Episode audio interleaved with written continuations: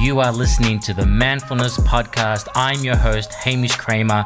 My mission here is to help create a more mindful man, a man that can express himself, can explore a deeper level of himself, become more balanced, become more conscious, and just create a better version of masculinity. I want to help the everyday man explore ideas of personal growth, spirituality, relationships, purpose, and love in a way which is simple, safe, and understandable. So I thank you for listening. So I had a friend whose father had died, right? And, you know, it's, um, of course, it's a terrible thing to lose your parents. And it was actually quite a shock. And what had happened was his father had passed away while he was overseas. You know, he was, he was a big traveler. And I remember this quite, you know, distinctly because what had happened was he had been traveling overseas. He got really sick, um, caught something that was quite unique and had passed away while overseas. And I, I spoke to his wife, and she was obviously, as you can expect, very upset and very distraught. And she had said to me, You know, it's so sad. He was only 58. He was only 58. And how sad. And I was thinking, yeah, you're right. That's such a young age to die, right? To pass away. But later on, I was talking to his son, and his son was kind of explaining the kind of life that he had lived, that those 58 years. Um, and he was kind of explaining his dad, and his dad was just one of those people that, you know, walked his own path. He, you know, got married and what have you, and had his kids, but then would would always travel and kept this idea of traveling quite often. And his son was telling me, you know, six months out of the year he would leave his wife and he would trek through Asia or trek through Africa or all these different countries. And, but, you know, by the sounds of it, he'd lived this amazing life. He had had amazing experiences. He'd gone to places I had never even heard of. He'd, he probably had experiences that I would never even understand. And he really shaped his life around these beautiful experiences. And I'm like, man, what a life. And then, you know, I'm, I'm kind of, you know, left with this idea of he lived a great life, but it was too short. And it really got me thinking how we kind of view life, how, how we kind of perceive life. You know, and, and, and the question kind of came to me like, are we, are we, do we want to live a long life or do you want to live a long life? Or do you want to live a good life? Do you want to live a quality life? And it came back to this kind of idea of quality over quantity. And it was a conversation that, that I ended up having with my own brother and, and with, and with a lot of friends. Like, what, what do you really want? Because when I think about it, none of us really know how long we're going to be here for, right? No one really knows the length of our time here on earth. And so we could all say that we're all on this kind of timer that we don't know is when gonna is gonna happen.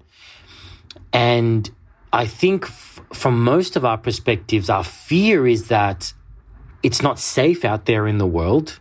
We don't know when we're gonna die, so let's protect life or protect our lives at all cost.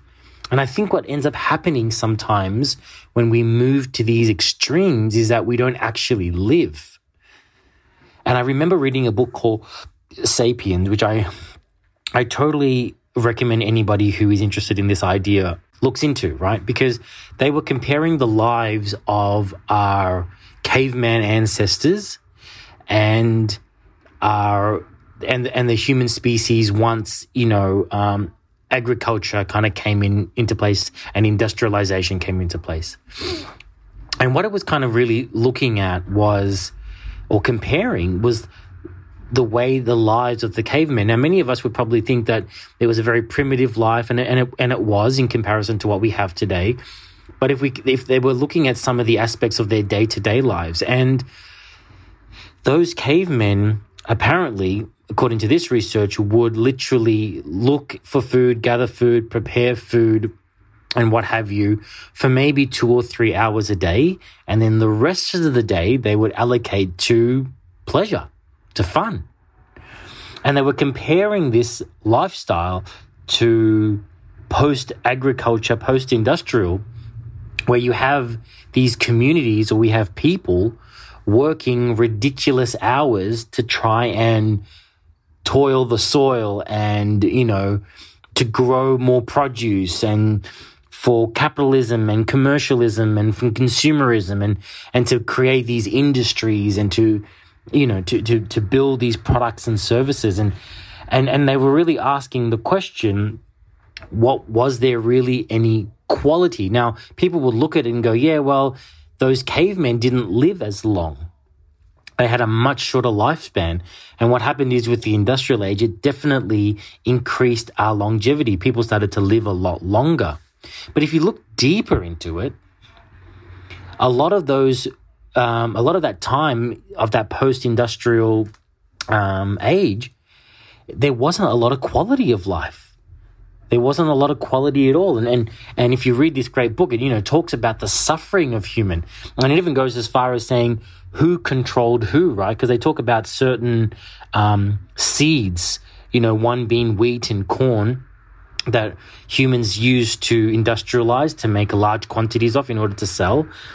And, you know, really asking the question, did the wheat control us or did we control the wheat? Because in order for wheat and corn to be um, to thrive, it requires a lot of water, a lot of irrigation. And so humans had to come up with these systems and processes in order to keep these um, the, these this corn and this wheat um, moist moist and, and hydrated. Otherwise, they would die. And then what would happen was, you know, these elements would come in or these pests would come in and could destroy massive amounts of crops. So we then had to produce pesticides and um, protection against uh, the elements. And so we're constantly having to develop and produce more and more and more and more, which ends up means we're working harder, working harder, having to work more in order to toil and support this land. So, and it's a very good question, right? And I think it just, it comes back to this idea of quality or quantity of life. And I think humans, we just have this idea that more is better. If we have more life or a longer life, and very rarely are we looking at the quality of that life. And like I said, if you look at this book, a lot of these people that lived during that industrial time, what they had to do in order to keep up with the labor intensiveness of this land was have more children, right? So they would have a lot of children. Those children would end up working on the land. And inevitably, they didn't have enough food and nutrients to create healthy kids. So these kids would get sick. They would need to then earn more from the land in order to buy medicines to help those kids. And so, and to feed those kids. And so the costs are going up. The work is going up. And so they're, they're in this kind of vicious cycle of we need more, we need more, we need more. And it just really made me look at even our health system, which seems to be so focused on longevity, you know, on keeping people alive, especially when they start to reach towards the end of their life. You know, I even had my my grandfather, uh, many many years died. Uh, well, so got very sick, and eventually he did die. And I remember them keeping him on this machine, right, keeping him on this ventilator to kind of keep him going. But what had happened was he had a stroke, I think, while in hospital, and um, so they put him on this machine to keep him going, to keep him breathing. And it was just, it was a really kind of sad thing and a sad moment for me to watch because I realized that without that machine, he would have passed away. Yet we, we, we were keeping him going. And it was, and I could understand the, the sadness in my family for, you know, having my grandfather about to pass away. But I was thinking to myself, what kind, what are we doing here? you know, what, what am I doing? We're keeping him going for what? for him or for us. You know, it felt like it was more for us. We're trying to hang on to him when clearly he's gone, right? He's gone. And these machines and these tubes are kind of keep him going. And eventually, um, we had to make the decision to turn the machine off, right? But I was just I was contemplating that mentality is like keeping him going at all costs when really he had died the night before, really. I mean, his body had physically shut down, wasn't operating on itself. So, and I don't know what part of him might have been aware or conscious at that time or that moment, but surely being in that state couldn't have been enjoyable. So why prolong any of his suffering? Anyway, that's what I was thinking. And so I, I want to bring this question to you about quality over quantity with your life. Because if we, if you focused more on quality, how would you live it differently? Right? How would you approach life if it was more about quality and not about the quantity? Because I think even a lot of us, we think that we're going to be here for a long time. I think that's kind of built into our idea. Maybe that's the problem. Maybe we all just have an expectation that we're going to live to 80, 90, or maybe 100 years old. Maybe that's the expectation because that's where pretty much most of us get to. And so maybe we, we're planning for a life that that's long. Maybe that's why we get into home loans that are 25, 30, 40 years long because we expect ourselves to live that long. But in reality, when we really contemplate it, there's no guarantees on any of that. And I'm, what I'm finding is so many of us are willing to sacrifice joy in the moment or joy or quality of our lives for this idea that we're going to be here for a long time. So it's okay. And I think what it comes back down to this idea is that you think you have time. You think you have time. And I think that's the biggest lie that we've kind of, we kind of tell ourselves that we're going to be here tomorrow. We don't know that for sure. And so what decisions would you make if you knew you were going to die or if you if you realize the truth of the matter is that you may not be here for a long time? What would you say? Would you still do the same job that you do? Would you still live where you live? Turning 40 for me, I feel like is one of the, I don't know, it's a really strange thing. I had this real great conversation with a friend who's heading towards his 50 now. And, and he said the same thing. He's like, when he turned 40, he kind of realized that he was at the midpoint of his life, right? And unconsciously, I felt that. I felt like, wow, I'm halfway to 80, right? If I get to live that long, I'm at that midpoint. And what really dawned on me was there are a few things that I haven't done yet in my life. There's a lot of things I want to do, and maybe I haven't done them because I'm too afraid to do them, or I'm waiting for the right time, or I'm waiting for the right amount of money, or for the kids to grow up, or some sort of external factor to change in order for me to do those things, you know, kick that bucket list. And I hit 40 and I was like, man, we've, we've got to get busy because that next 40 years isn't guaranteed. And I'm really looking forward to the next 40 years if I get that because all the mistakes that I've made over, the last 40 years, I think has really put me in a great position where I can look at the next 40 years very differently. Because I really feel like I wouldn't say my 20s were a waste, but um, you know, every part of them is important, but I was like, man, I could have done so much more during that time.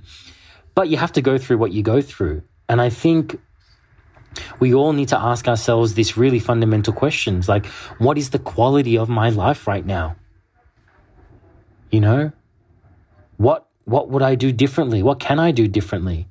Because this idea that more life is important is a, is a false one. And I always come back to that beautiful book, um, you know, about those people that were close to death.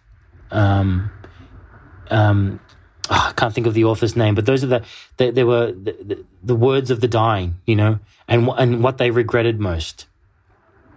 And if you spe- if you read this great book, and if you really think about it, what what do people crave the most when they know that life is running out and they have no choice to extend it?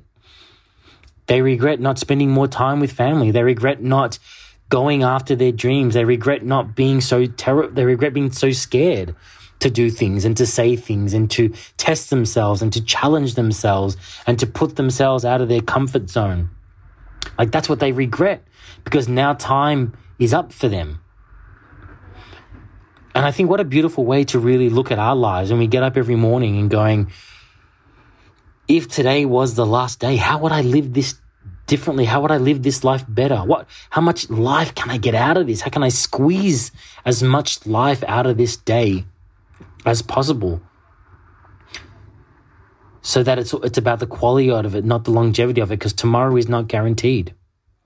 And I think if we start to think more like that, I think if we need to, if we approach life more like that, I think we'll have a very different respect for life. I think we'll have a very different respect for each other. And I think we'll take things less for granted. I think we'll be less fearful. And I think we'll start to go for what we want in life. I think we'll appreciate life a lot more. So I want to take a moment and thank you so, so much for listening and supporting the Manfulness podcast. And as my gift to you, I want to let you know that I am giving away my free mini meditation course. Now, meditation has been an absolute game changer for me. It has changed the way I perceive my world. It has made me calmer. It's made me happier. It has influenced my life on so many ways. And I want nothing more than to share my experience of meditation and to hopefully assist and help you take up this beautiful ancient practice and you know receive the benefits of it in your life. So if you're interested, you can go to my Instagram at manfulness men. Click on the link in my bio and you can get free access to my mini meditation course. Or simply go to my website www.manfulness.com.au sign up from there as well. There's four videos. I go through um, how to meditate, how to set yourself up, the benefits of meditation, and there's a bunch of practice meditations inside of there to get you going and to further your skills in this ancient practice. So that's my gift to you. Thank you so much for listening to the Manfulness podcast and supporting me. Thank you so much for taking the time to listen to today's episode. I would love to hear from you. So please tag me on Instagram at manfulnessmen. Hit me up, DM me. I would also love a review on wherever you've listened to. And please, please subscribe so that you can get more of my updates, more of my podcasts coming through. And if you feel, please share it with another man who you think could benefit from today's episode.